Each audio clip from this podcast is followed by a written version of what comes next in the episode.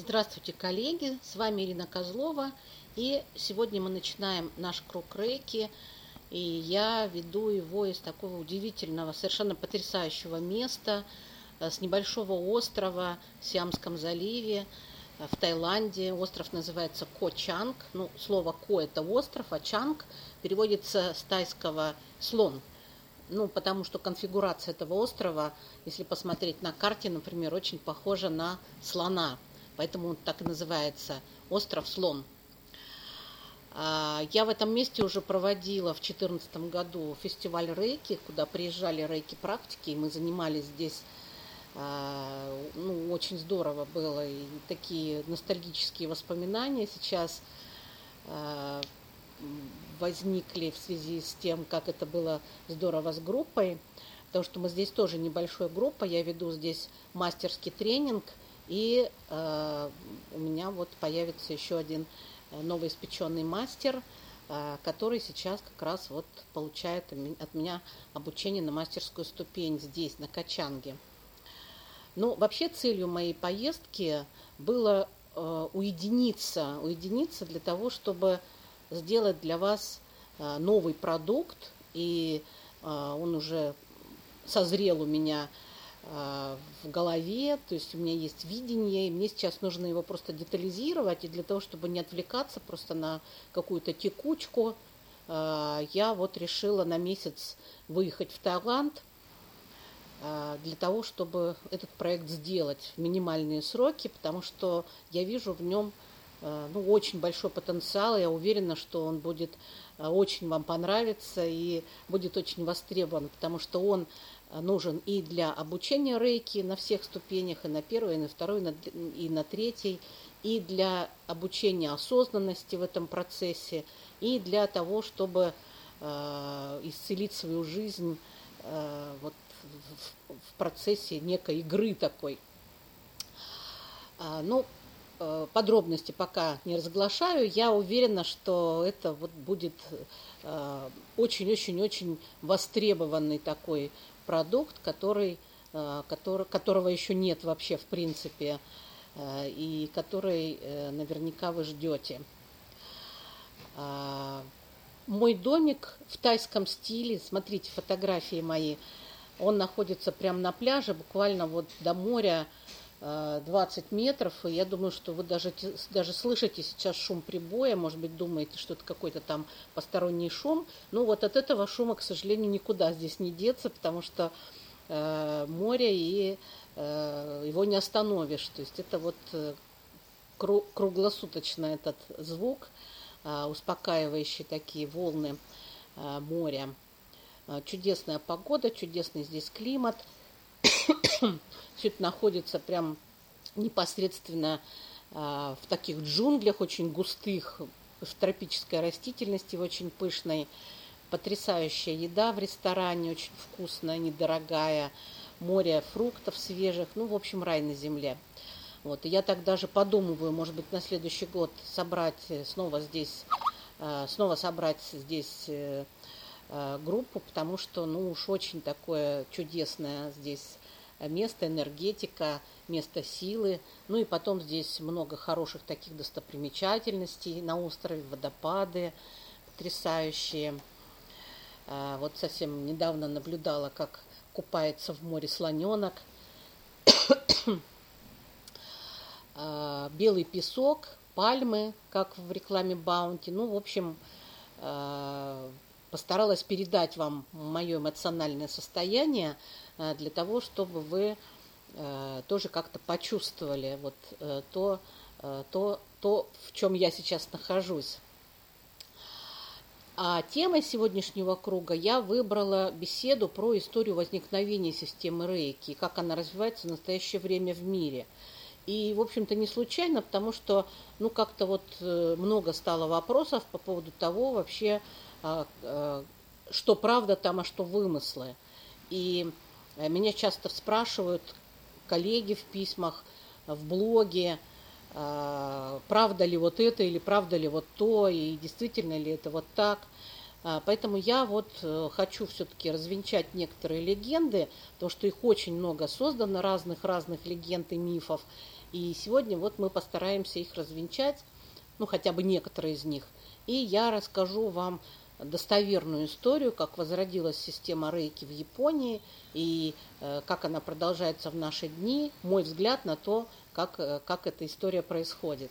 Ну и чем она сильно отличается от западной традиции, да, вот от япон, японской, от западной традиции, которую, э, которую, э, которая преподавалась через Хавайо Такату. Э, ну, Вообще начну, начну, как это все появилось, да, вот с того, как это все появилось. Итак, во времена правления Мэйдзи, это, ну, вот он ушел из жизни в тысяча девятьсот двенадцатом, по-моему, году, и его правление, ну, то есть он для Японии был примерно таким, как для нас был Петр Первый, то есть реставратором. И вот этот период правления Мэйдзи так и называется периодом реставрации. И, конечно же, очень большие перемены произошли за время его правления. И он, конечно, очень много привнес для развития Японии, для, для развития современной Японии. Ну, в общем, вспоминайте историю с Петром Первым. То есть вот это вот такая аналогия. Япония была очень закрытой страной, как вы знаете, и вот Мэйдзи открыл границы, и таким образом вот эта западная культура просто хлынула в Японию и стала каким-то образом там укрепляться, да, закрепляться. Ну и в том числе и медицина тоже, то есть западная медицина тоже устремилась в Японию, и вот эти вот новые методы лечения с помощью лекарств, ведь вы наверняка знаете, что японская медицина, она была основана на китайской медицине, то есть э, э, и э, человек рассматривался как все-таки энергетическая структура, а западная медицина, она рассматривает человека как, э, э, ну, как некие процессы, некие биохимические процессы, происходящие в организме. Поэтому и, поэтому и лечение производится с помощью химических различных веществ, да, там, лекарственных препаратов. Ну, конечно, там есть и природные препараты, но это все равно нечто, какие-то вещи, которые запускают именно биохимические процессы в организме. Так вот, вернемся к Японии. Во времена Мэйдзи я уже сказала, что появилась вот эта новая культура, да, новое, нововведение, новая медицина, которая пришла с Запада, и она не была тогда еще так развита, да, то есть на Западе она еще не была такой развитой, как сейчас, конечно же. И вот эта вот медицина, ее называли тогда альтернативной, да, то есть она была э, ну, так, такой новой. Она не была э, как-то очень так широко признана в Японии, потому что, э, потому что э, вот просто не знали, что вообще от этого можно ожидать. И в связи с этим э, там развивалась народная медицина, да, вот то, что мы называем народной медициной, и называлось это рэйджуцу, рэйджуцу по-японски. А вот люди, которые, э, которые, ну, люди, которые занимались, практиковали вот эту рэйджуцу, э, их называли рэйджуцука, то есть целитель так назывался, рэйджуцука. Это человек, который практикует рэйджуцу. То есть рэйджуцу, рэйджуцу был народным методом лечения, или, как мы сейчас называем, альтернативной медициной. И это было очень широко принято тогда и признано японцами. И это был период примерно с восемнадцатого по двадцать шестой год. Это период эпохи Тайсё. И, и дальше, вот в начале периода, следующего периода правления Шова, с тысяча девятьсот двадцать шестого по тысяча девятьсот тридцатый год. То есть это вот с, девятнадцатого, с восемнадцатого года по двадцать шестой это как раз время, когда Микао Усуи создал, создал свою систему. Если вы помните, он ее создал в тысяча девятьсот двадцать втором году, а в тысяча девятьсот двадцать шестом году он уже ушел из жизни, то есть четыре года вот он ее, он ее практиковал и обучал ей своих учеников.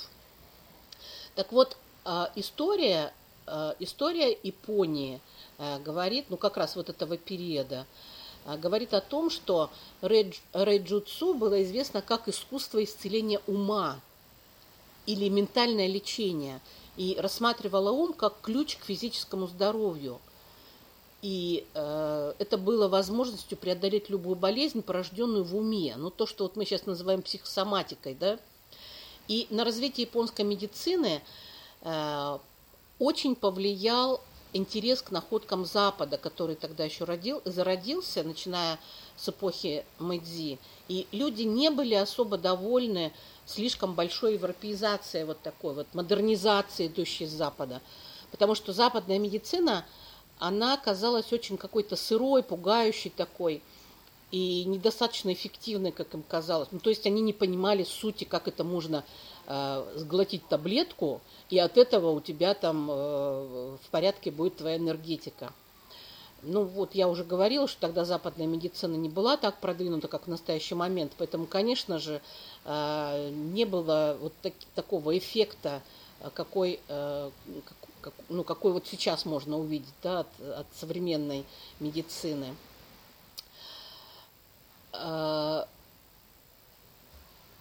И рэйджуцу было, быстро, очень быстро развивалось тогда во время, во время периода Тайсё с двенадцатого по двадцать шестой год. И это очень походило на движение «Великое пробуждение» среди японцев. Вот я сейчас вспоминаю времена девяностых, вот начало, самое начало девяностых годов. В России тоже было великое пробуждение, потому что вот эта вот информация по поводу энергетики человека, она просто хлынула, хлынула, ну, к нам-то она с Запада хлынула, с Запада из Америки, как бы открылся вот этот железный занавес, и мы очень много узнали и э, вот этих индийских знаний, из буддизма много, много чего узнали. То есть вот это великое пробуждение, очень такая для меня очень большая аналогия, что было в начале девяностых, и вот э, то же самое движение «Великое пробуждение» было, э, когда, э, когда творил свою систему Микао Усуи. И в это время э, рэйдж, рэйджуцу и э, Очень, под, очень было, ну, как бы поддерживалось и людьми, и, э, ну, то есть в обществе это поддерживалось, и э, поддерживалось э, э, э, правящими структурами. И тогда было приблизительно, вот сейчас, внимание, тридцать тысяч основателей рэйджуцу на всей территории Японии по состоянию на тысяча девятьсот двадцать седьмой год. тридцать тысяч, обратите внимание на эту цифру, Микао Усуи был одним из тридцати тысяч. Он был основателем Рэйки Рёхо, да, Усуи Рэйки Рёхо, и он был одним из тридцати тысяч таких же основателей рэйджуцу на всей территории Японии. Это было зафиксировано, то есть они были зарегистрированными. И сейчас, ну то есть это, это факт, как бы это не вымысел какой-то и не придумка чья-то, это факт, и об этом факте нам вот сообщил Хикита Нанамото, который живет в Японии, в Киото, это мастер, японский мастер рейки, и он раз в году приезжает к нам в Россию для того, чтобы обучать. То есть это информация вот из первоисточника. И практики рэйджуцу, вот эти целители, да, которые назывались рэйджуцука, они главным образом использовали метод наложения одной руки. То есть вот не так, как мы это делаем двумя руками, а они использовали одну руку. Кстати, вот Хикита Нанамото тоже делает одной рукой, но только когда парные органы, он использует обе руки. Микао Усуи тоже лечил одной рукой, но иногда он второй рукой брал просто вторую позицию. И он делал пять позиций на голове. Это пятипозиционный сеанс для ментального лечения. Еще раз я вернусь для того, чтобы уточнить.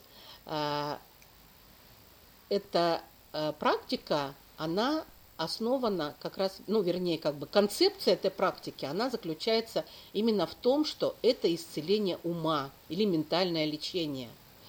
И э, японцы, ну, вот я просто э, вспоминаю сейчас нашу первую встречу, когда, э, когда Хикита Нанамото при, при, прилетел в Россию впервые, он проводил семинар для мастеров. Вот он говорил о том, что это ментальное лечение, то есть это лечение ума. И если ум в порядке, то тогда тело тоже, ну, как бы подтягивается к этому состоянию. Так вот, э, э, он тогда спросил меня: Ира, у вас есть какая-то пословица или поговорка по поводу, э, по поводу тела и ума? Я говорю: да, в здоровом духе, э, в здоровом теле здоровый дух. Он говорит: вот видишь, вы ставите на первое место тело, то есть в здоровом теле здоровый дух. А вот в Японии, в японской традиции все-таки говорится сначала об уме. И поговорки и пословицы, которые в Японии существуют, они построены таким образом: сделай ум свой здоровым, и тогда тело тоже будет здоровым. То есть вот смотрите, то есть как бы первичность, она как раз в здоровье ума, а тело, в здоров... если ум здоров, то тело тоже будет здоровым. Поэтому самым главным таким направлением в рейки это, конечно же, лечение ума изначально. То есть это та концепция, которую привнес Микао Усуи, то, как он это практиковал, и то, как он это э, распространял э, э, в своем учении, э, который, которое назвал э, Усуи Рэйки Рёхо. Э, Усуи Рэйки Рёхо. Э, он является основателем этого учения. И он был одним из основателей рэйджуцу и целителем рэйджуцука. И еще на восьмом году эпохи Тайсё, это в девятнадцатом году, Каваками Матаджи издал книгу, которая называлась «Рэйки Рёхо и его эффективность». И он тоже использовал сочетание Рэйки Рёхо еще до Микао Усуи. Это сочетание Рэйки Рёхо использовалось. А, то есть а, сочетание Рэйки Рёхо не принадлежит Микао Усуи. Оно использовалось еще раньше другими, вот такими же, как он, а, такими же, как он, рэйджуцука, то есть целителями. А, и а, то есть в этой книге, которая в девятнадцатом году еще вышла, возможно, Микао Усуи даже и использовал эту книгу как-то, может быть, он ее читал, ну, как вариант, да, и, а, может быть, он и использовал это в своем, в своем названии, но добавил, но добавил туда, а, но добавил туда свое имя Усуи Рэйки Рёхо.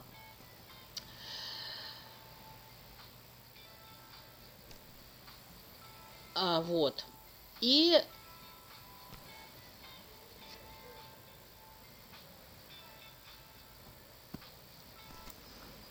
итак, что такое рейки? Рейки является японским понятием. Рей означает нечто загадочное, трансцендентальное, священное, а ки означает атмосферу или нечто едва уловимое, или энергию Вселенной. И вместе эти слова рейки могут быть определены как трансцендентальная священная энергия Вселенной, которая поддерживает все живое. То есть, по сути, это вселенская энергия всего живущего на Земле. Да? Вот все, что живое, оно живет на Земле. И Усуи Рэйки Рёхо – это искусство исцеления, его основатель Микао Усуи. Рэйки Рёхо, Усуи Рэйки Рёхо является искусством исцеления путем наложения рук с помощью передачи энергии Вселенной. То есть эта практика состоит, по сути, из двух частей.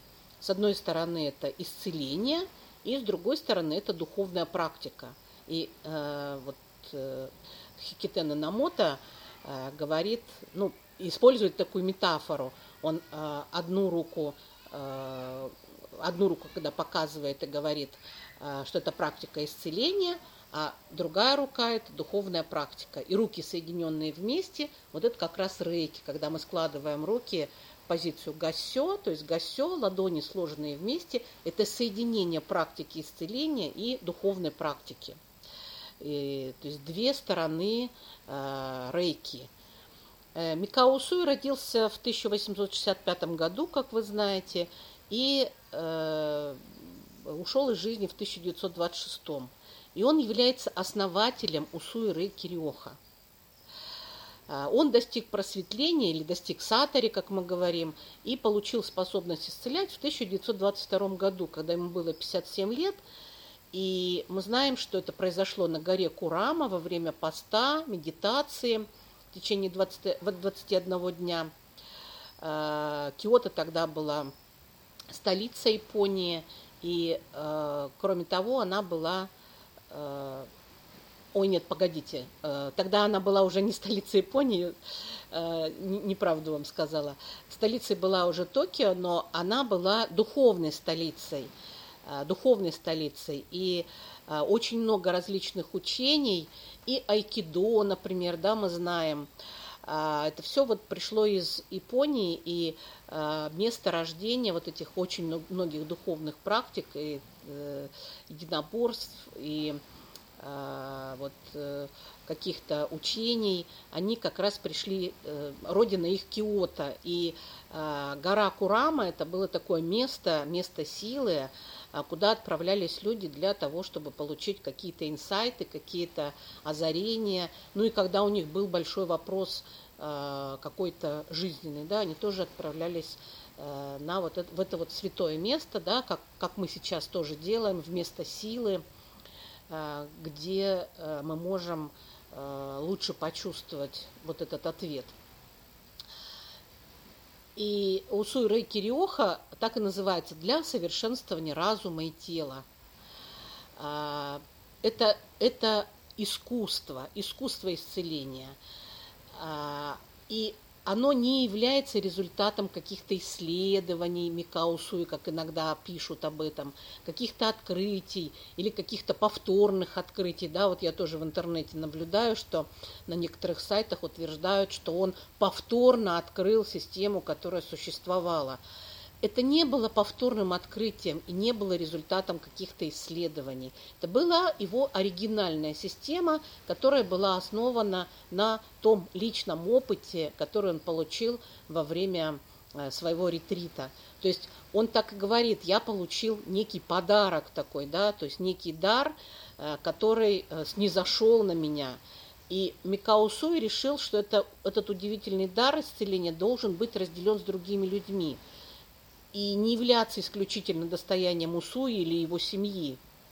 И поэтому он в тысяча девятьсот двадцать втором году открыл Усуи Рэйки Рёхо Гаккай в Токио, в районе Аояма. Это была такая организация или ассоциация. На Западе существует некорректное мнение, что метод исцеления рейки был вновь открыт Микао Усуи в результате его каких-то исследований буддийских священных текстов. Еще раз повторяю, эта система возникла в результате, то есть это, оригиналь, это его оригинальная система, она возникла в результате его собственного личного опыта и того состояния сатори, которое он почувствовал во время своего поста и медитации на горе Курама. В тысяча девятьсот двадцать пятом году Микао Усуи переехал в Накана, это пригород, пригород Токио, с целью расширения своей целительской деятельности. И там у него был свой, своя клиника, центр вернее, и благодаря своей общенациональной известности в Японии, ну, потому что он очень, очень стал известен, как вы помните в истории, он стал очень известен, когда исцелял людей после вот этого трагического события, которое произошло в Токио, землетрясение в тысяча девятьсот двадцать втором году. И он стал очень известной, популярной личностью тогда. И его стали приглашать, обучать Рэйки Рёхо в небольшие районы, такие как район Хиросимы, Сага, остров Кюсю. И девятого марта тысяча девятьсот двадцать шестого года Во время путешествия, во время обучения студентов в Фукуяме, в префектуре Хиросимы, он покинул этот мир, с ним случился удар, потому что он очень много работал и э, вот э, ушел, ушел э, покинул этот мир. Э, вот. И его ученики похоронили его, э, похоронили его э, в храме Сайходжи, школы японского буддизма Дзёдосю, это школа чистой земли. Э, храм находится в Токио. И э, через год примерно там был установлен мемориальный камень, э, на котором написана, начертана, так скажем, вся история э, Рэйки, вся история э, того, как это возникло и как это э, распространялось в мире, э, суть системы Рэйки, э, там написано о пяти принципах Рэйки и э, то... Э, то, как нужно это искусство э, использовать для исцеления и духовной практики. А, вот. На Западе есть такое утверждение, что Микао Усуи был христианским священником, получивший степень кандидата наук в Чикагском университете. Ну и более того, еще есть э, так, э, такая, э, такая небылица про то, что он был ректором христианского университета Досися в, Ки- в Киото. Или дашиша, как иногда говорят. Это, вот это точно выдумка. Это не соответствует действительности. Такого не было. От начала и до конца своих дней он был буддистом. Он никогда не был христианином. И вот эта вот выдумка, она, в общем-то, ну, на, насколько логически становится понятным, она все-таки принадлежит Хавайо Такате, потому что она преподавала рейки, начала преподавать рейки и э, была вынуждена вот, э, вот в христианской стране э, рассказывать о том, что это, в общем-то, связано как-то с христианством. Но об этом чуть позже. Давайте мы посмотрим, как рейки стала распространяться по миру. Э, за четыре года э, у, у, у Микао Усуи было, ну вот в некоторых источниках я видела девятнадцать, в некоторых источниках я видела, что двадцать один ученик. Я вот сейчас прямо, вот сейчас только поняла, что я точно не знаю, поэтому я обязательно спрошу это у Хикиты Нанамото, потому что вот в этом храме чистой воды, чистой земли, вернее, да, в храме Сайходжи, и ведется некая такая база данных всех монахов, которые принадлежали к школе чистой земли. То есть это можно все узнать. То есть есть компьютерная база, в которой это все записано. И у нас был разговор с Хикитена Нанамото по поводу того, что Микао Усуи, по поводу того, что Микао Усуи был,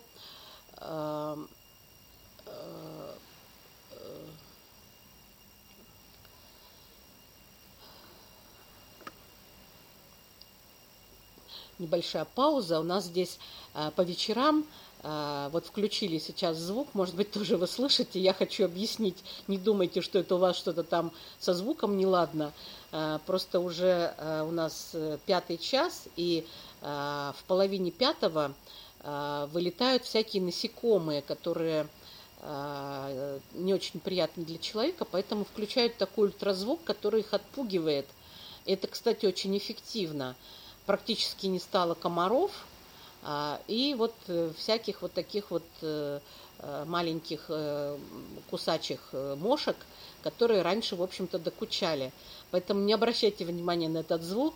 Ну, тоже вот я его выключить не могу. Он будет примерно полчаса длиться. Так вот, хочу продолжить эту историю. Хочу продолжить эту историю тем, что... Да, кстати, я э, закончила на, на том, что э, у него было, были ученики девятнадцать или двадцать один, это мы выясним точно, потому что потому что список этих учителей, он, он остался, и он, ну, как бы из официального источника мы можем его получить, пофамильно причем. И все разговоры в интернете по поводу какого-то тибетского рейки, рейки, которая имеет продолжение от каких-то учителей, они беспочвенны совершенно. И я еще такую байку слышала в интернете, что э, кто-то в Тибете встретил ученика непосредственно Микао Усуи, даже имя его называется, э, который когда-то обучался у Микао Усуи именно в Тибете, потому что Микао Усуи якобы э, путешествовал в Тибет. Этого никогда не было. Это, это, опять, же, это опять же выдумки, э, ну какой-то, не знаю, может быть, маркетинговый ход или желание там присвоить какие-то чьи-то чужие заслуги. И э, этот человек, имя которого называется, я его не помню, в общем-то, не, не было задачи его и запомнить. А, вот. Но если, может, если вам попадет эта информация, то знаете, что это, это сущая выдумка. Микао Усуи никогда не был в Тибете, и у него не было ни одного ученика из Тибета. Все его ученики, девятнадцать или двадцать один, это мы выясним, они все были японцами. Вот это факт. И э, э, в прошлый приезд, э, когда, когда э, Хикита Нанамото приезжал, кто-то из э, мастеров рейки, когда обучался, во время обучения задал вопрос по поводу вот этого тибетского происхождения. На что Хикита Нанамото сказал, что они этот факт проверяли, и э, ответ нет. То есть не было такого ученика, и это выдумка. Это выдумка. Э, поэтому вот э, мы сейчас, э, чем мы занимаемся, мы э, сейчас э, э, как раз пытаемся развеять все, э, все какие-то домыслы, которые в систему были привнесены людьми, ну, ради разных целей. Кто для чего, да, кто для самопиара, кто для каких-то других еще вещей, кто для того, чтобы продвинуть, может быть, какую-то другую практику. Ну, вот еще раз заявляю, вполне официально, рейки – это оригинальная система, то есть она не была продолжением чьей-то. Микао Усуи ни у кого не учился этому, ни у кого не учился. Это его оригинальная, это его оригинальная система, которую он получил через, через вот эту вот, вот эту вот сатори, через систему, вернее, через свою духовную работу, духовную практику. И, ну, и это правда, то есть другой правды здесь нету.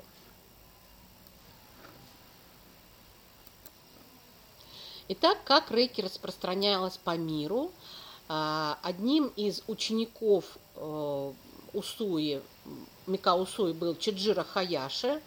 Ну, это был, наверное, самый близкий его ученик, потому что когда Микао Усуи ушел из жизни, то, да, и он был, он был, он родился в тысяча восемьсот семьдесят девятом году, а ушел из жизни в тысяча девятьсот сороковом, и он был капитаном японского императорского военно-морского флота.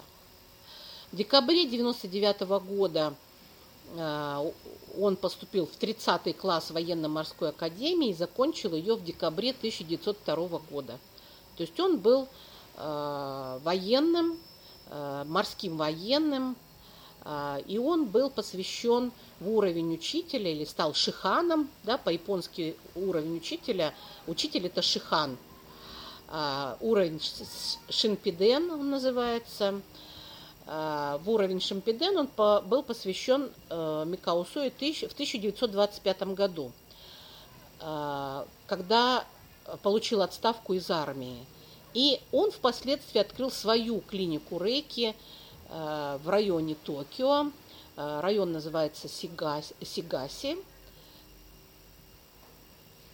Район называется Сигаси Синоматё. Я, к сожалению, не знаю, как правильно сказать ударение. А, вот, ну вот написа... в написании это вот так звучит. Надо тоже спросить это у а, Хикита Нанамото. То есть вот все вот эти вот тонкости. У нас сейчас очень хорошая возможность выяснить все тонкости, потому что а, Хикитен очень открытый человек, и он сам даже призывает задавать ему вопросы, связанные с историей Рейки. И у него есть возможность это э, найти где-то в архивах, вот эти тонкости. Э, то есть сейчас есть такой доступ. Кроме того, ну, у него есть три друга, которые э, до сих пор являются членами Усуи Рэйки э, Рёхо, э, Рэйки Рёхо Гаккай. То есть вот это общество, которое было создано еще Микао Усуи. Оно по сей день существует. И... Чудзиро Хаяси являлся одним из директоров Усуи Рэйки Рёхо Гаккай, но в тысяча девятьсот тридцать первом году он покинул это общество и основал Хаяси Рэйки Кэнкюкай. Это вот свое общество, Кэнкюкай оно называлось. Хаяси Рэйки Кэнкюкай. И э, он посвятил в учителя тринадцать человек, то есть тринадцать, у него было тринадцать шиханов он выпустил, обучил, и в том числе двух женщин, а именно свою жену Хаяси Чи и Хавайо Такату, про которую мы все знаем. В тысяча девятьсот сороковом году он покинул этот мир, мы вот эту историю тоже с вами знаем. Он совершил ритуальное самоубийство, сэппоку, это по-японски называется, сэппоку. Причина э, остается загадкой, мы можем только догадываться, от чего это произошло. Ну, сороковой год, да, то есть это война, э, война с... Э, то есть это, это японский милитаризм, и вполне возможно, он как отставной офицер, возможно, да, есть такая легенда, что, его, что он был призван в армию, но так как он исповедовал, в общем-то, такую очень мощную духовную практику, это выходило из его, это выходило из его жизненных ценностей, то есть не вписывалось в его жизненные ценности. И вот из-за этого внутреннего конфликта он покинул этот мир. То есть есть такая легенда, но это близко к истине, ну как бы логически понятно, да? Вот, поэтому может быть, конечно, и так, а может быть и не так, и мы сейчас это проверить никак не можем. То есть это всегда останется загадкой, есть только предположение.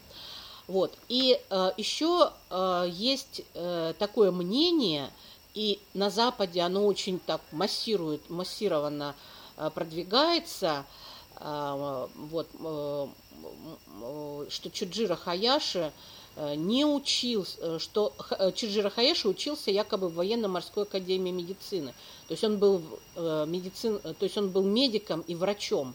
Так вот, хоть и муссируется это вот так, то, но, но я, в общем-то, точно, ну, опять же, это, это проверено, это проверено э, через э, источники, и это проверено э, Хикитена Нанамото через различные архивы. Он никогда не учился в военно-морской академии медицины. То есть были проверены списки выпускников, его там не было. Вот, поэтому это тоже легенда, ну, которая почему-то имела место быть. Но я думаю, что э, э, потому что раз э, Чудзиро Хаяси, у него была клиника, да, она должна была якобы э, как-то быть связана с медициной. Ну и вот я думаю, что э, вот этот вот миф, он был создан таким образом. А, Хавайо Таката, ученица Хаяси, да, и сказала, что он двух женщин обучил. Хавайо Таката была обучена э, Чудзиро Хаяси, родилась она в тысяча девятисотом году, а ушла из жизни в тысяча девятьсот восьмидесятом, в восьмидесятилетнем возрасте. Она японка, но она родилась на Гавайях. И в связи с серьезным заболеванием желчного пузыря она поехала в Японию и лечилась там с помощью рейки у Хаяси. Через четыре месяца Таката полностью исцелилась в его клинике, и затем она работала около года в качестве ученицы Чудзиро Хаяси. И в тысяча девятьсот тридцать шестом году, перед возвращением на Гавайи, она получила уровень обучения, на уровень Шинпиден. Но она тогда еще не была шиханом, она только получила ну, такие знания, да, вот знания мастерского символа и так далее. А Чудзиро Хаяси вместе со своей дочерью Хаяси Кэйё посетил Такату на Гавайях в октябре тысяча девятьсот тридцать седьмого года и пробыл там до февраля тысяча девятьсот тридцать восьмого года. Он посвятил госпожу Такату в шихана, в уровень шихана, то есть она стала шиханом, учителем в тысяча девятьсот тридцать восьмом году. И Хавайо Таката основала свою клинику рейки на Гавайях. И в дальнейшем она обучила двадцать два учителя, двадцать два мастера. На Западе их называют мастерами рейки. Ну, на, на, в Японии они называют, называются шихан, а вот на Западе, ну и вот в наших традициях, да, у нас в России, они называются мастерами рейки. И благодаря их вкладу рейки Рёхо получила широчайшее распространение э, по всему миру и на Западе в том числе. Сейчас несколько миллионов человек практикуют рейки, и это становится все популярнее и популярнее. Э, ну, есть много причин, почему популярность системы, сегодня мы не будем про это говорить, это отдельный разговор, но есть много причин, почему рейки так сильно распространяется по миру. Ну, во-первых, из-за своей эффективности, а во-вторых, из-за того, что в рейке нет никаких, никаких негативных моментов, то есть там нет никаких побочных эффектов, которые бы привели человека, сделали ему что-то хуже. Такого в принципе в рейке нет и быть не может. А что же было дальше? И как же сейчас в Японии, да, обстоят дела? Итак, в тысяча девятьсот восемьдесят четвёртом году рейки вернулась в Японию, на родину. Благодаря Мицуи Мика, это ученица Барбары Рэй. Барбара Рэй – это одна из двадцати двух мастеров рейки, которая была ближе всех, ну вот как говорит опять же история, ближе всех по духу, по, по так, близости отношений, скажем, по тому, как... Ну, насколько, насколько э, часто они встречались, она ближе всех была к Хавайо Такате. И когда Хавайо Таката ушла из жизни, встал большой вопрос, а кто же будет э, э, грандмастером, да, то есть хранителем вот этой линии э, Хавайо Такаты, кто же будет, ну, главным таким, да, э, и тогда, в общем-то, все посмотрели на Барбару Рэй, да, ну нет, не, не скажу, что все, а кто-то посмотрел на Барбару Рэй, и Барбара Рэй, в общем-то, тоже была вроде как не, пло, не против. Но э, все-таки голоса были отданы э, внучке Хавайо Такаты, э, Филис Лейфурумоти, и она была... ну, как бы назначена или избрана, или признана, что ли, грандмастером, продолжателем дела э, Хавайо Такаты. Хотя ей было тогда тридцать лет, и она, как она потом рассказывает, и сейчас она об этом говорит, она говорит, я тогда ничего не понимала, у меня не было опыта, у меня не было там знаний, я не понимала, что я буду делать, э, если я вот становлюсь грандмастером. Конечно, она... шла этим путем и посвятила всю свою жизнь, и стала настоящим грандмастером.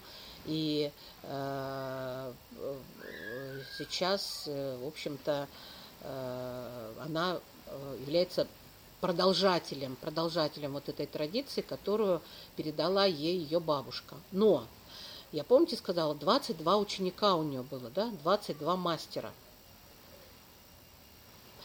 И эти двадцать два мастера... как бы начали двадцать две веточки таких распространения рейки.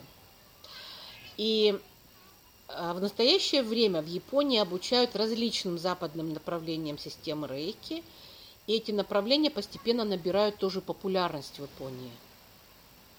В то время как традиционная система рейки, такая как Усуи Рэйки Рёхо, практикуемая в Усуи Рэйки Рёхо Гаккай, продолжает также существовать и поныне, но... Но члены общества Гаккай, хотя они регулярно встречаются и практикуют Усуи Рэйки Рёхо, они не проводят никакого обучения, то есть они не проводят классов рейки, то есть они не обучают усуи рейки рёхо в том виде, в котором это было, в котором это было при жизни Микао Усуи, да? То есть они это практикуют так, как это было заведено Микао Усуи, но они не обучают сейчас учеников. Ну и поэтому, конечно же, это люди уже престарелые, которые постепенно уходят из жизни, и ну, перспектива общества, конечно, в том, что, что оно в один прекрасный момент исчезнет.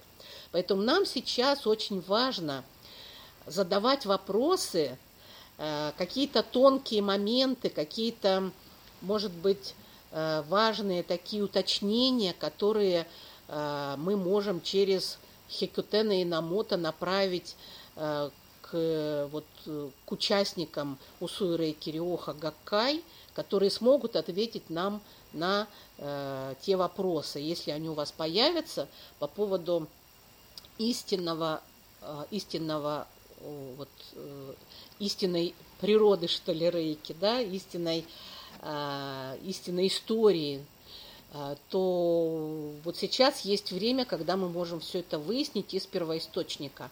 Так что проявите активность, напишите мне письмо, и мы переведем это письмо на английский, отправим Хикита Нанамото, и он с удовольствием ответит, потому что мы ему уже задавали ряд вопросов, с удовольствием он отвечает. Ну и не упускайте возможность, Хикютен приедет в Москву, в Россию, будет обучать всем четырем уровням рейки рёхо в той системе, которую называют комио-рейки. Комио-рейки. А, вот. А, еще одно уточнение хочу сказать, что рейки никогда, рейки никогда не было христианской, христианской, то есть у рейки не было христианских корней.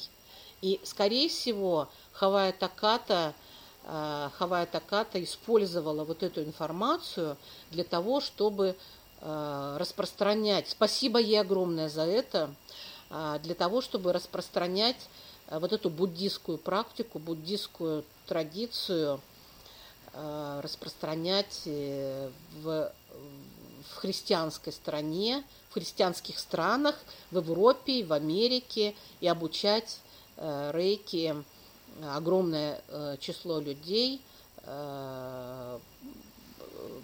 через распространение ее по всему миру. Вот спасибо ей огромное, что она ну, вот такую маленькую деталь внесла по поводу христианского происхождения. Не был Микао Усуи никогда христианином и быть не мог, он всю жизнь был буддистом. И это буддийская традиция, чисто японская, из, созданная из японского менталитета, из той истории, которую я вам рассказала. Эта история, эта история реальна, да, то есть она проверенная фактами, и факты эти документально подтверждены.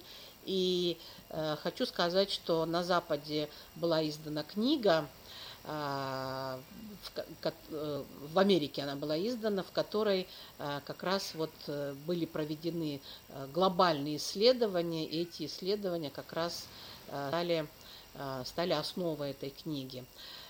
Чуть позже я про это расскажу вам, но вот сейчас просто для меня это не время сделать. Вот такая история, такая история, которую, которую я вам хотела рассказать сегодня, для того, чтобы ну, снять как-то те вопросы, которые люди задают по поводу, ну, особенно вот участились вопросы по поводу вот этого тибетского рейки, по поводу каких-то там восходящих, нисходящих потоков в рейке. В рейке нет восходящих и нисходящих. В рейке целостный поток, который включает в себя и восходящий, это поток ки, и нисходящий поток рей. Рейки – это и земная энергия, и небесная в своей целостности, не раз, без разделения, где одно и где другое. Вот, поэтому рейки – это целостная система, которая позволяет человеку обратиться, обратиться к своему истинному состоянию, проявления, проявления в нем вселенской энергии, вселенской гармонии. Потому что когда любой человек возвращается в свое истинное состояние, он там может исцелиться. Это все равно, что вернуться к себе домой и там получить исцеление. Вот то, что сделала Хавайо Такату, да, то, что она японка, она вернулась к себе домой и там получила вот это исцеление. Ну вот, то, что я хотела вам рассказать. И сейчас я еще гляну анонс. То есть я вам тут еще кое-что хотела сегодня рассказать э, на сегодняшнем круге. А, вот все, э, вспомнила, да. Я еще обещала вам рассказать, что же вышло у меня на первый план в практике рейки после трех поездок в Японию. И, э, ну, во-первых, вместо рождения рейки, во-вторых, э, вот это вот э, достаточно... серьезное так, такое взаимодействие с Хикита Нанамото. Он уже три семинара провел в Москве, и это внесло сильную корректировку в сторону простоты и эффективности сеансов. И мои сеансы стали значительно эффективнее и проще. И, и то, что я сегодня говорила, что рейки – это изначально ментальное лечение, то есть это лечение ума. И я тоже вижу, как, э, как вот тенденция, своя, тен, моя тенденция э, к тому, чтобы идти в направлении ментального лечения. Да, рейки – это ментальное лечение, это лечение ума. И вот э, то, что э, в этой практике родилось вот как, э, родилось как э, трехступенчатая аффирмация, да, которую я сейчас... которую я сейчас рекомендую вам. Я вижу, как она потрясающе работает и насколько это ускоряет процесс исцеления. И сейчас вот у нас идет марафон, когда, когда я даю этот мастер-класс, и когда люди начинают использовать эту трехступенчатую меди... аффирмацию в работе, в ментальном лечении.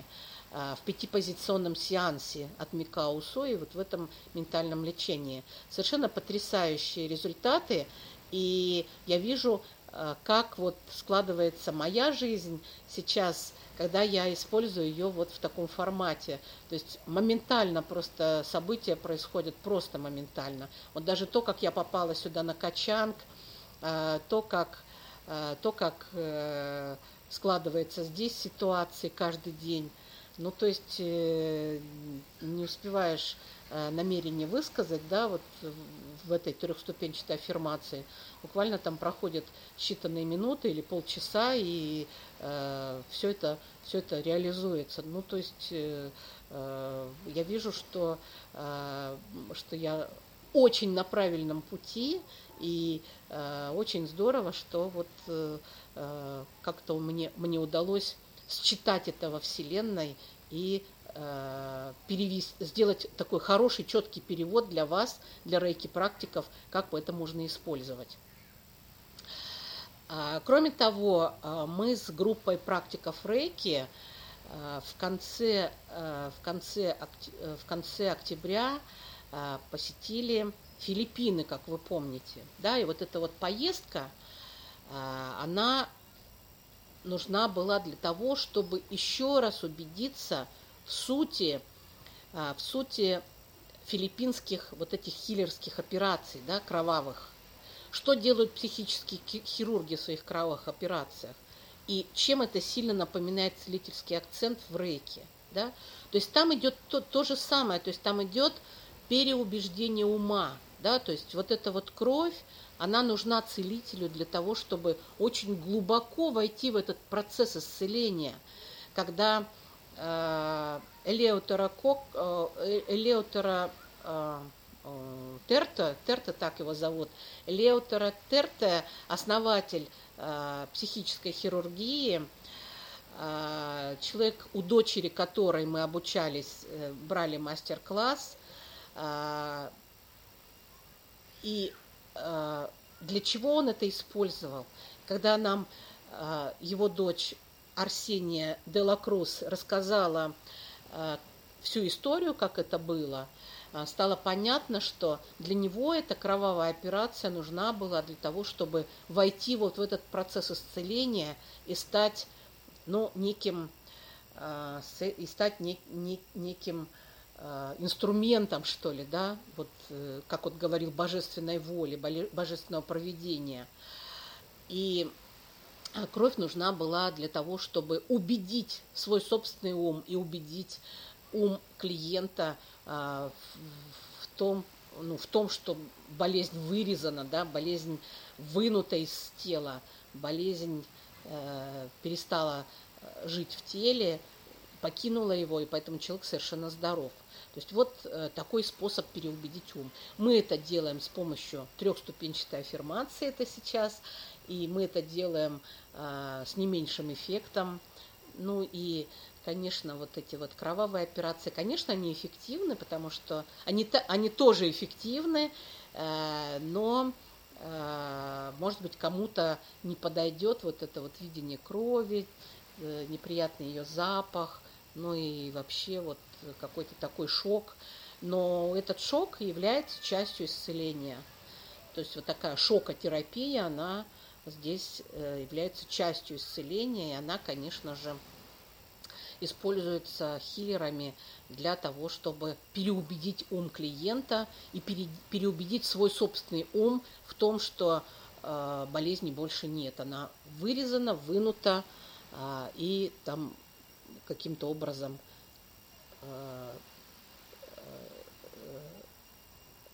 ну, как она, утилизирована, что ли, да, когда мы спросили, а что вы с этим все делают, они так сказали, мы это все утилизируем. Вот.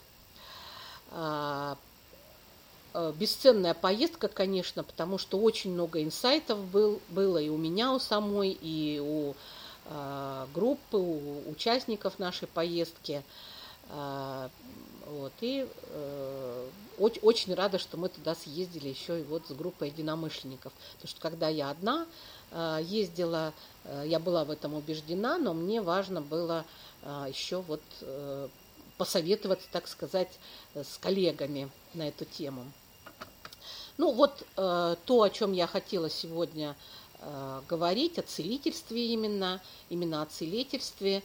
И да, кстати, вот сейчас еще вспомнила один момент, когда мы, когда мы в прошлой нашей поездке, в прошлом году, когда мы искали целителей, когда мы с ними договаривались о том, что приедет группа для изучения этого метода, вот о том мастер-классе, который мы получили, тогда же мы...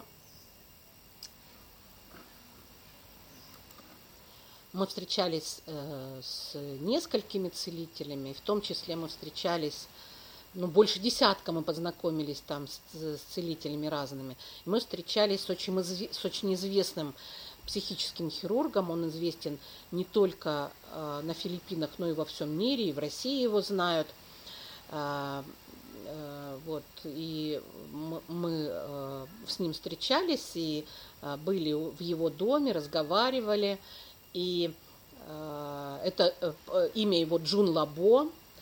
Э, когда я задала ему вопрос, а что вот вы скажете э, о качестве, о качестве работы целителей, э, психических хирургов и других, э, как, как мы, например, можем увидеть шарлатана, если это человек, который не подлинно целитель?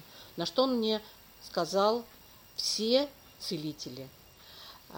У каждого свой целитель. Ну, как бы я, когда стала уже э, эту, это, это для себя пытаться понять его, вот это э, высказывание, я поняла, что у каждого человека свой целитель, у каждого человека, каждому человеку, у каждого человека свой способ, как ему лучше убедить его ум.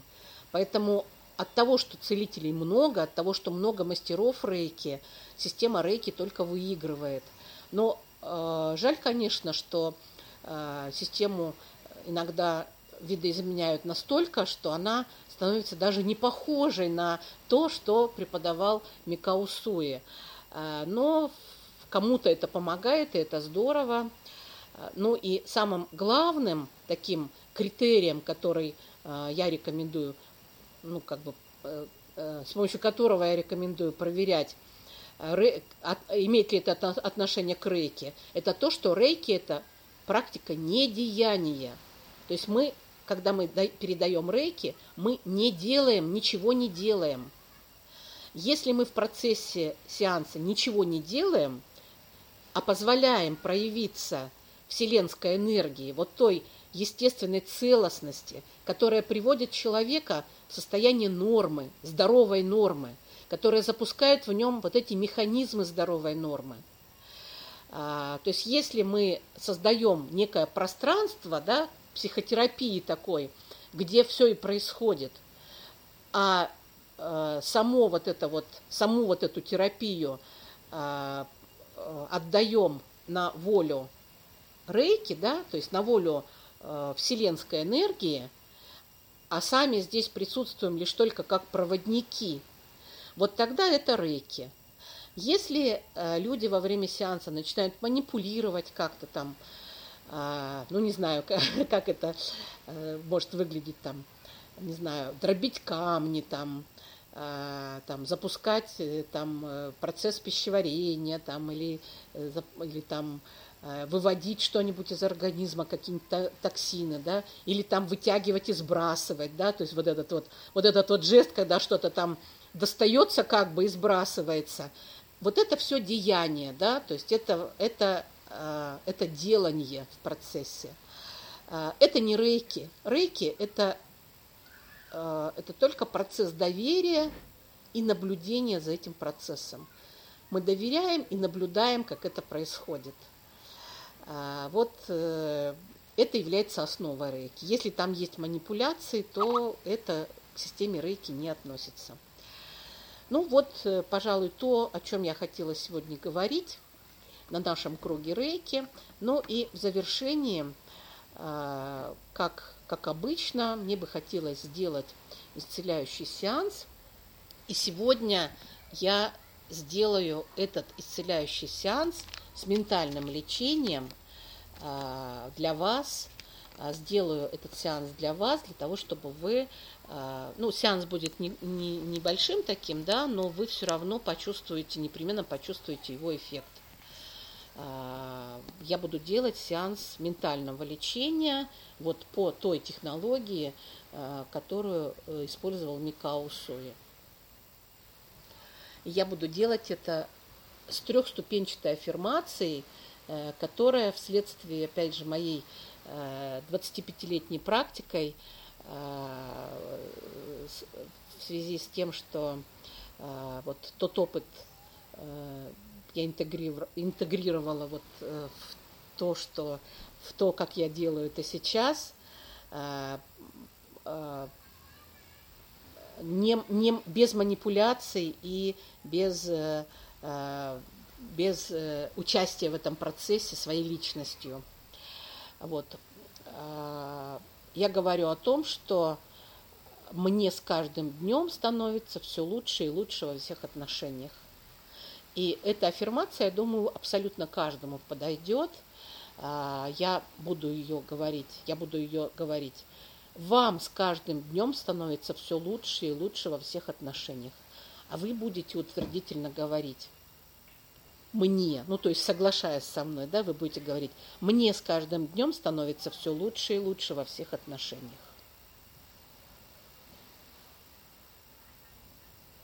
Итак, начинаем этот сеанс.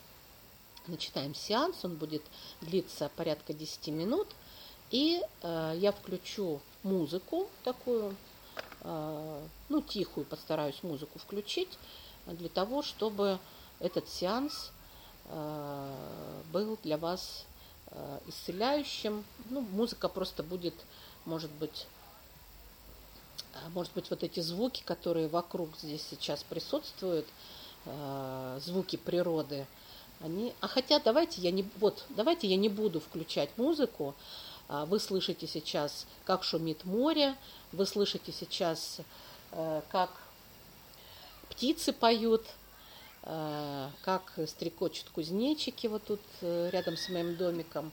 И я думаю, что это будет хорошим фоном для нашего целительного сеанса. Вы можете пригласить кого-то сюда, в это место, для того, чтобы он исцелялся вместе с нами, ну, назвав его имя. И э, принимайте, пожалуйста, мой сеанс э, дистанционного лечения э, с ментальным лечением. Итак, вам с каждым днем становится все лучше и лучше во всех отношениях. Вам с каждым днем становится все лучше и лучше во всех отношениях. Вам с каждым днем становится все лучше и лучше во всех отношениях.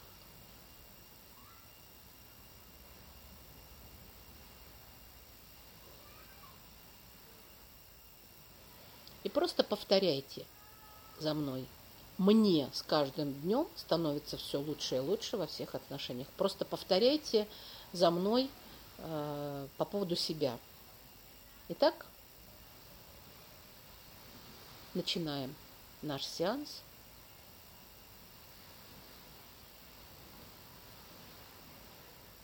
Расположитесь в удобном месте.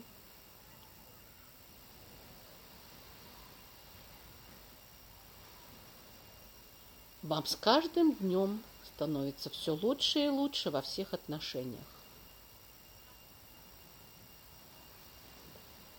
Почему вам с каждым днем становится все лучше и лучше во всех отношениях? Спасибо, что с каждым днем вам становится лучше и лучше во всех отношениях.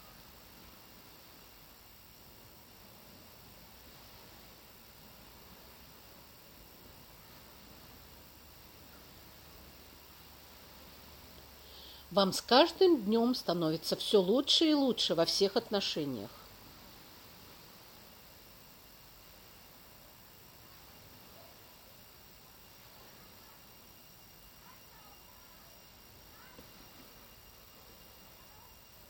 Почему вам с каждым днем становится все лучше и лучше во всех отношениях?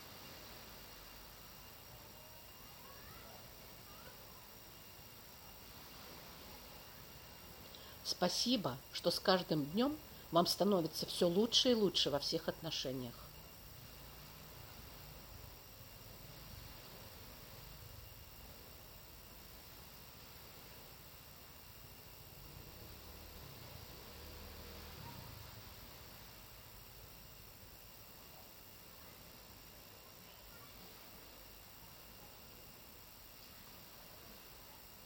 Вам с каждым днем становится все лучше и лучше во всех отношениях.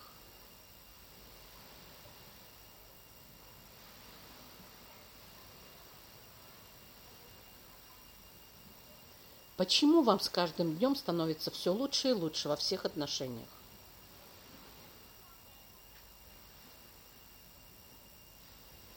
Спасибо, что вам с каждым днем становится все лучше и лучше во всех отношениях.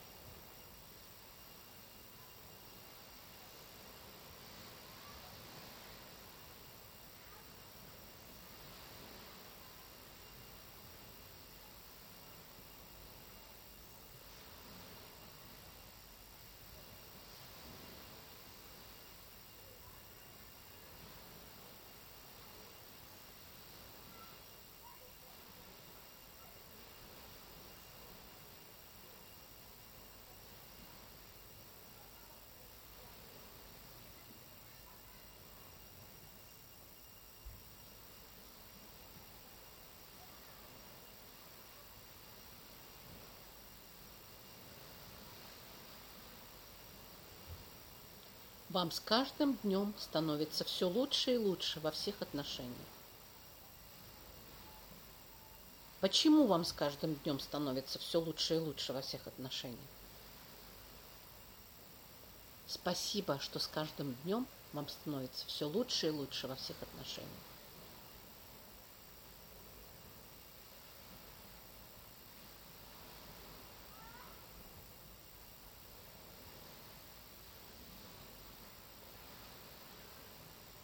Вам с каждым днем становится все лучше и лучше во всех отношениях.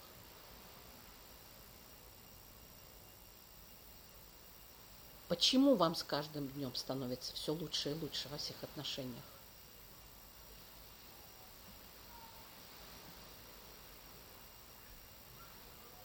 Спасибо, что вам с каждым днем становится все лучше и лучше во всех отношениях.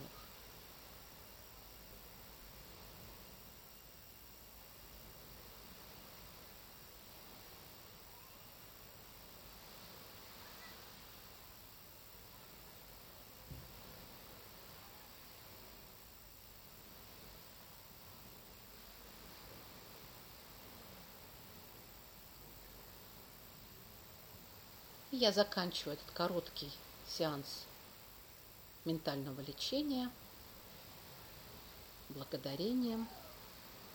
Я уверена, что уже сегодня вы увидите его результат. Обратите на него внимание.